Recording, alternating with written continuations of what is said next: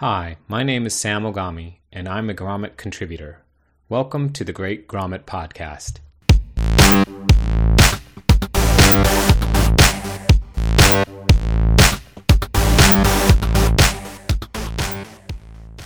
All right, hey everybody. Uh, I'm the lone gunman today in the intro here. We got a touch of food poisoning with my co-host Eric, so I, I had I had I could not not say it. He's he's out of commission for a couple days, um, so that's why I'm I'm holding it up on my own here. But welcome to the fourth episode of the Great Grommet Podcast. It is I, Chris Carlozzi, again back again at it. And today um, I'm going to be very brief, actually. Um, hopefully, briefer than this intro. Um, so, uh, I'm going to give a quick rundown and then hand it over to Alan in a sec. But a couple things I wanted to touch on uh, before we get into it are some of the things that are happening in the Grommet community. Today, we've got um, some really cool things going on in the Grommet Slack channels. Uh, Alan's been posting up a storm uh, uh, with uh, some various code pens, helping people get started with Grommet and what components to use and how to use them, setting them straight. Essentially, no, I'm just kidding. Uh, you know, essentially just giving them some tips and tricks, and it's really cool. If you're not really ch- a talkative person in Slack, but you're kind of a lurker like most of us are it's just cool to poke around, click on those examples, and look at what's been done. They're just really nice little uh, little details on on how people are, are using Grommet with their apps and and for what they need to kind of uh, dance around with the different components. Um, the other thing we got uh, coming up, or or that did happen, was Alan's talk at the CSUN um, down in uh, San uh, um, well, San Diego. I almost said San Jose. Geez, too too north. Um, he he wrapped up a super successful conference. The slides are online. He posted the project on GitHub, which is a it's his, it's essentially his slides on GitHub as well, but it's also a great s- tutorial on how to make a slide set in Grommet. Super accessible, super functional, super awesome looking. Um, worth checking out. Um, you know, as we call Alan Mr. Big Deal as usual, Mr. Big Deal is now making his biggest venture out on the talking circuit. He's going to JSConf, um, so JavaScript conference in Uruguay. Um, what can I say? Uh, he's he's moved up here in the world of uh, doing presentations at conference. He's on a single track two day conference um, on the April fifteenth and sixteenth. He'll be speaking on behalf of Grommet and accessibility, and uh, that event's going to be live streamed and recorded. So if you don't get enough of Alan and Slack, or you don't get to hear about him enough on the podcast, you're going to get to see his ugly mug on the live recording from the JS Conf. And if you're lucky enough to be down there, I mean, you know, who knows? Maybe there'll be a ticket or two floating around to get you in there. Um, but yeah, so keep keeping a heads up on that. Um, so past that, today we've got a really special treat um, for our listeners. We've got uh, an expert in accessibility. Uh, Jennison Asuncion is here, um, and J- Jennison runs a meetup f- for accessibility in the Bay Area, and um, and is in general kind of an expert in the field of accessibility. And we're lucky enough to have him here for a few minutes of his time to tell us what's he up, what he, what he's up to, and what's going on with the state of accessibility and uh, that's where I'm going to leave it. And Alan, oh, yeah, Alan's going to take the control here. Dude. That was not bad. Not bad. All not right, bad. All right. Yeah, so I'm going to hand my. I'm, I'm getting better. I'm not stuttering as much. No. All right. I'm going to hand it over to Ascension. I mean, I'm now you got me messing up. See, this is the best. Yeah. I'm going to hand it over to Jennison. Okay. Cool. Thanks, man. And that was really fun being there in San Diego. Um, I had the opportunity to drink a lot with Jennison, then present something about Grommet That was really fun. San Diego is awesome. The hotel was perfect, and I think next year is going to be there again. So maybe um, we can start the conversation a little bit around the San Diego adventure with Jennison. But before we go there, uh, tell uh, who are you and what do you do? Sure. Hey, um, I'm Jennison, and I am Canadian.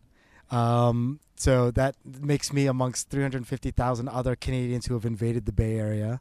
uh, I live and work out here in the Valley, and I uh, lead our accessibility efforts over at LinkedIn.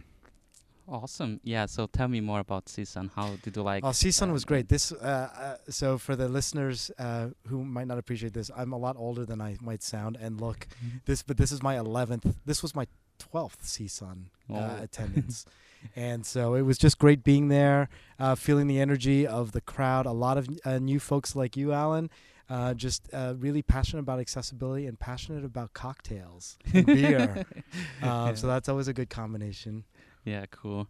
So, um, as a user with disability, like uh, people might not know this, but you're a blind user, Shocking. right?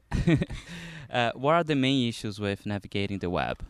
Sure. I mean, where do I begin? I think so. My biggest pet peeve is landing on a website and there's a a video that starts playing immediately. So I use a, uh, software that reads what's on the screen, and if there's like a video, it's typically a commercial that pops up. It totally throws me off because I'm trying to listen to what the screen reader is trying to tell me, and I'm hearing all this other stuff like the video, and then I'm trying to race to find a pause or a stop button, which is typically not easy to find. Uh, so that's probably my biggest pet peeve. Uh, Okay. so what else? Oh, um, images of text. So I like to go to restaurants a lot, and I like to check out restaurant websites. And then uh, many, not all, but many restaurants post up their menu as an image. And so when I come upon it with my screen reader, it says graphic, if anything. Yeah. And I just know that it's there, but I can't tell what's there. So they've just lost some of my drinking tab right there. I'm not going to go to that restaurant. Yeah.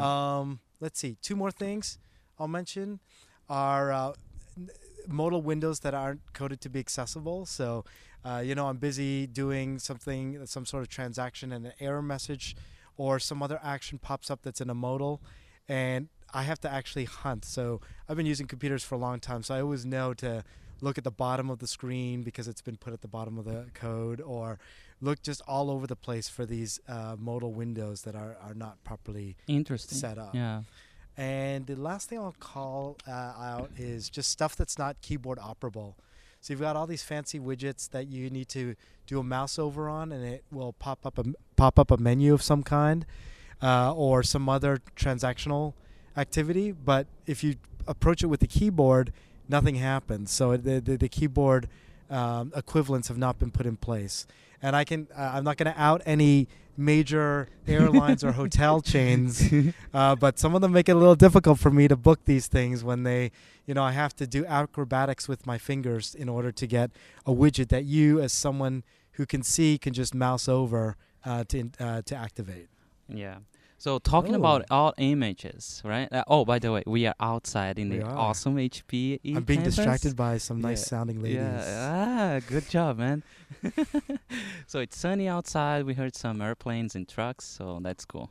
Um, so going back to the alt images, alt alt images, right? Uh, Twitter just released today um, a new feature, right? They Can you talk more about this? Well, all I Uh, can say is when I I used it on my f- particular device, someone someone tweeted me with an uh, a tag. A, I- tag. I, saw that. It, it, it didn't work. So I think we'll, we'll, we'll blame it on me because I've got friends at Twitter who are doing amazing stuff in accessibility. yeah. but uh, it didn't work on my iPhone. But um, that that's really neat. Uh, the fact that now people can put um, alternative text on an image, so someone like myself can know what's going on. Yeah, I'll keep an eye every, every Yeah, time I tweet or every time Grommet is tweeting th- something. We will make sure that it has a proper description. Uh, They'll get it working anytime soon. So Oh, it's yeah. working. I think it's working for other people, just me. I, I have an old phone. I probably haven't updated to the latest whatever. So Cool. So tell us more about your background on digital accessibility. Oh, you got it right. Alan's been busy practicing saying digital. Um, so I've actually I've been working in accessibility for about uh geez, uh, since 2006, we'll say. Um, so I'm uh, as I said, I came from Canada. I was on the accessibility team for the Royal Bank of Canada. Props to uh, Toronto and all that. But uh, yeah, so I did that, and then I got the proverbial call uh, and an invitation to come work uh, here in the Valley which I never ever expected to happen. But uh, yeah, so I was on an accessibility team and uh, always working with designers and developers, uh, giving them advice uh, and consulting with them on how to make what they're building more accessible. Yeah, for those of you who doesn't know the background of Jennison come to the U.S., he's the Justin Bieber of accessibility. Right? He came on a special visa, which only for influential people. You gotta prove that you're influential, and he has received multiple awards from Queen Elizabeth and everyone in Canada. He's pretty respected back there with his accessibility to work. I, I think uh, Alan's drunk. He must be talking about someone else. Yeah, he doesn't like to expose that much, but I don't care. He's my friend, anyways. God save the queen. okay, what advice do you give for those interested in getting into the field of digital access- accessibility? Right, that's a question I'm getting. What's really exciting, having been working in the field as as long as I have, what's been great is I'm hearing a lot more from people in the last couple of years who are interested in moving into accessibility full time. And what I always mention is so long as you have the technical chops, so if you uh, have your HTML, CSS, and JavaScript, and you have the empathy, so you actually care about providing equal access to folks with disabilities, accessibility itself, the concepts and the coding best practices can be can be learned. Um, so there's always tons of jobs, which I tweet using A11Y jobs. Mhm. Um, but we're, there's so many job openings here, particularly in the valley, for people uh, who- uh, who have uh, for accessibility roles, engineers, testers, et cetera, et cetera. Um, so that's really exciting. So the advice I, I give is, um, you know, start start checking websites out yourself and experiencing it. Like use the keyboard alone to try and, and use your favorite website. Um, start reading up on blogs and, and that kind of thing and, and books, and just start like understanding what some of the key issues are. And uh, don't be afraid to ask questions. Yeah, it's true. I've been attending um, Jennison's meetup pretty frequently, and every time he starts with like these job offerings, there are tons of people with uh, job offers for digital accessibility in multiple roles, as he said, like uh, uh, developers, testers, um, Product managers. product managers. Yeah. Okay. Well, you don't want to talk too many jobs because I, I I'm afraid someone might try to take mine. Yeah. so, how have you gone about educating others in making sure accessible websites and content in general is important? So I I like to have fun. Uh, I think accessibility sometimes. I mean, people, people. Some people I get a little bit. Um, they they walk around eggshells a little bit when it comes to disability, and people don't want to say the wrong thing, and et cetera, et cetera. So I like to try and make it fun. Um, so Mhm. we, for the last five years, we've been doing something called Global Accessibility Awareness Day, which is on the. Uh, there's our plane to Hawaii, Alan. Yes. yeah, man.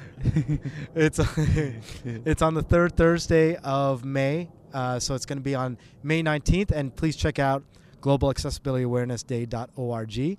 Uh, but essentially, there was a developer from uh, Los Angeles who wrote a blog post in 2011 uh, talking about the need for developers to become more uh, aware of accessibility. And he had nothing. He had no. He had nothing. He had, didn't know anything about accessibility. I didn't even know the guy um, until I read his blog post, uh, and this was sorry in 2011. And uh, then we got in touch, and he and I then f- co-founded Global Accessibility Awareness Day. And Is that Louise? Uh, no, it's uh, No. Joe Devon. Okay. Um, so props to at Joe Devon on Twitter. Mhm. But um, yeah, so we've been doing that now. It's our fifth anniversary this year. So if I got the year wrong, just subtract five from 2016. you get it. But um, yeah, so we it, it it started in like a small event, but last year we had events in. Um, in Bangladesh, in Argentina, all over the United States, you see, uh, South America. South, yeah, everywhere. Canada, all over the place. And the idea is for folks to just take some time out of their day to to either do an activity, so it's like using the keyboard alone, or downloading a screen reader, or attending a seminar or lecture on some aspect of digital accessibility. So there's going to be a lot of stuff happening there. Um, so that that's one thing I do. Uh, I we I uh, Alan, you mentioned the meetup, Bay Area Accessibility Inclusive Design. And that's for anyone involved in technology who might not necessarily work in accessibility full time, but they might want to just get their feet wet or start networking. Maybe they want to start looking for a, a change of career. Yep. So we try to have that meetup uh, once a month. Um, so I I'm, I like to make accessibility accessible, for lack of a better term, right? yeah. make it so that people are are comfortable asking questions they don't feel like they're going to ask the silly question and and again it's all about just like sharing information And so yeah, if you are in the Bay Area, we'll be sharing the uh, link to join yeah the, the meetup. uh, the meetup in the liner notes. absolutely. And the last thing I'll mention, since I'm being allowed to plug things here, Oh, yeah. is uh, for the last couple of years, uh, I've been running something called A- Accessibility Camp Bay Area. So we've run that out of LinkedIn and Mountain View for the last two years, and we'll be running it this year. Uh, date to be announced, uh, so stay tuned. But it will be at our new uh, brand spanking new LinkedIn offices in San Francisco. Awesome. So if you follow on Twitter at A11Y Camp Bay, A11Y standing for accessibility, A and Y there's 11 letters between it, so that isn't that cute? Yeah. A11Y Bay, A11Y. But if you go there, yeah, you'll learn all about it.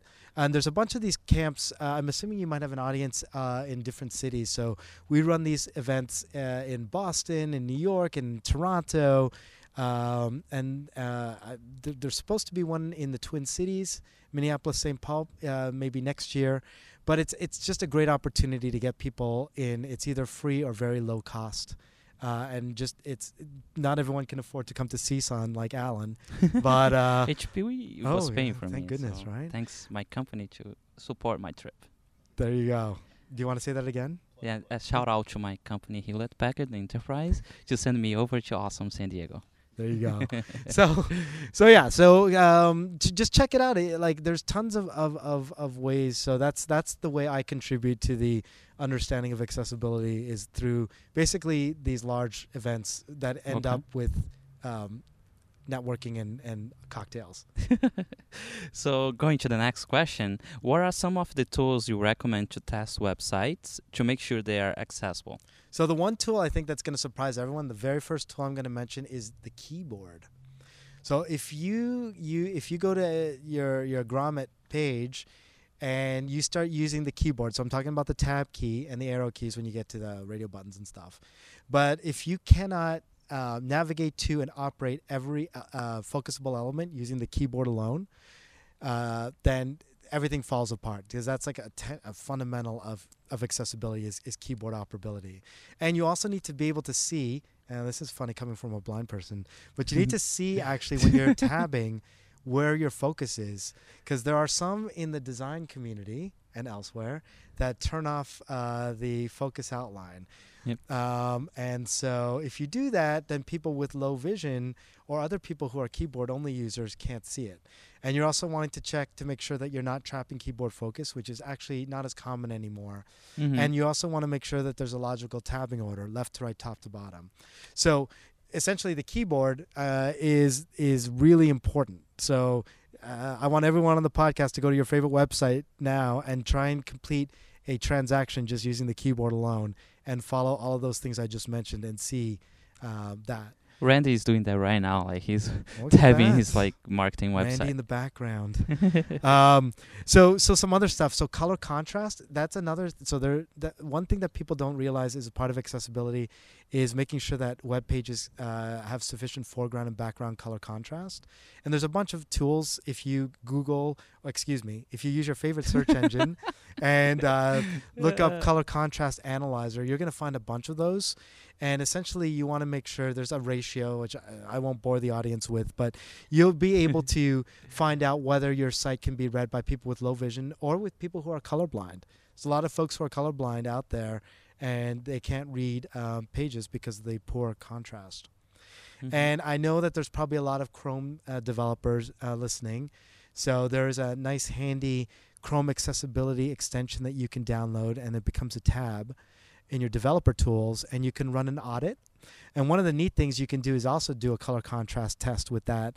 And it will actually not only show you that something has poor color contrast, but it will show you what it looks like uh, if you bump it up properly. Oh, nice. uh, so That- that's that's the really tool helpful. created from Alice, right? Yeah, yeah. Shout out to Alice the- Yeah, she's nice. uh, yeah. she's one of the rock stars. Uh, there's three. w- There are three ladies, and, and so so by He's a big saying this, lady by saying this, I'm gonna get myself in trouble because I'm gonna forget like a fourth lady or something. But there are three women who are really rocking it right now in accessibility, digital accessibility, and that's uh, Alice Boxhall, Marcy, yeah, Marcy Sutton, and Jesse Beach uh, over Yeah, at Facebook. Facebook, yeah. So those three, they keep us guys in line.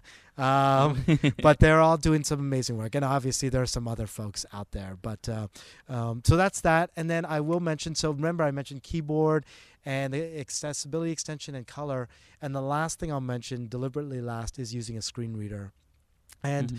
I kind of hesitate because I don't want any developer to just turn on a screen reader and just start like it's a, it's a powerful tool and you really need to spend some time learning how to use it properly.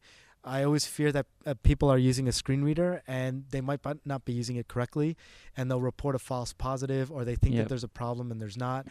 Um, and frankly, you really should talk to a, a real screen reader user to make sure that what they're hearing, you know, if you hear something, it might actually be the correct thing. Yeah, first is for us as regular users Yeah. to be able to hear To it. Last time it. when I turned on for the very first time was so fast that I couldn't even listen. So you want to Uh, slow it down, yeah, and those. and some screen readers are better than others uh, to test with. Uh, but uh, certainly in in a Mac, uh, you have VoiceOver uh, built in, and uh, there's a free screen reader for Windows called NVDA or Non-Visual Desktop Access, and we'll include uh, info about that in the show notes. Yep, awesome.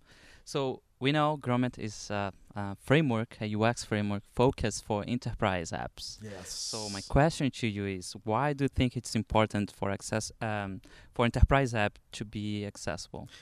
Absolutely, and and you know what? I, I'll just it, that's a very straightforward answer. Uh, if, ent- if if if Grommet is being used to create enterprise apps, uh, if those app if those apps are not accessible, then people like myself who have a disability are going to be impacted in our ability to do our job. As a coworker, right? If you were to work at, yeah, A- Anyway, yeah, wh- whoever, yeah. If I was to work with you and someone handed me an app that was built in Grommet and the components weren't rendered to be accessible, I'd be dead in the water. I wouldn't be able to be a productive uh, worker. Yeah, So it's whether it's me or someone else with a disability, that's what it ultimately comes down to for enterprise apps. Those are b- bread and butter apps that people need to be productive and successful in their work. And if that's not accessible, then I, you know, then I'm I'm in trouble. Yeah. Okay. Plain and simple. Yeah. so for someone that is new to accessibility, what is your um, uh, suggestion resources to um, build accessible products and websites? So I'm I'm holding up for the radio audience. I'm holding up a braille card to Alan. yeah, Here, read them. I can't read that, dude. No? Come on. Okay. Actually, Sam Ogami, which is also my dear friend, um, he got me into accessibility. Okay, enough about that. Yeah. Let's talk about.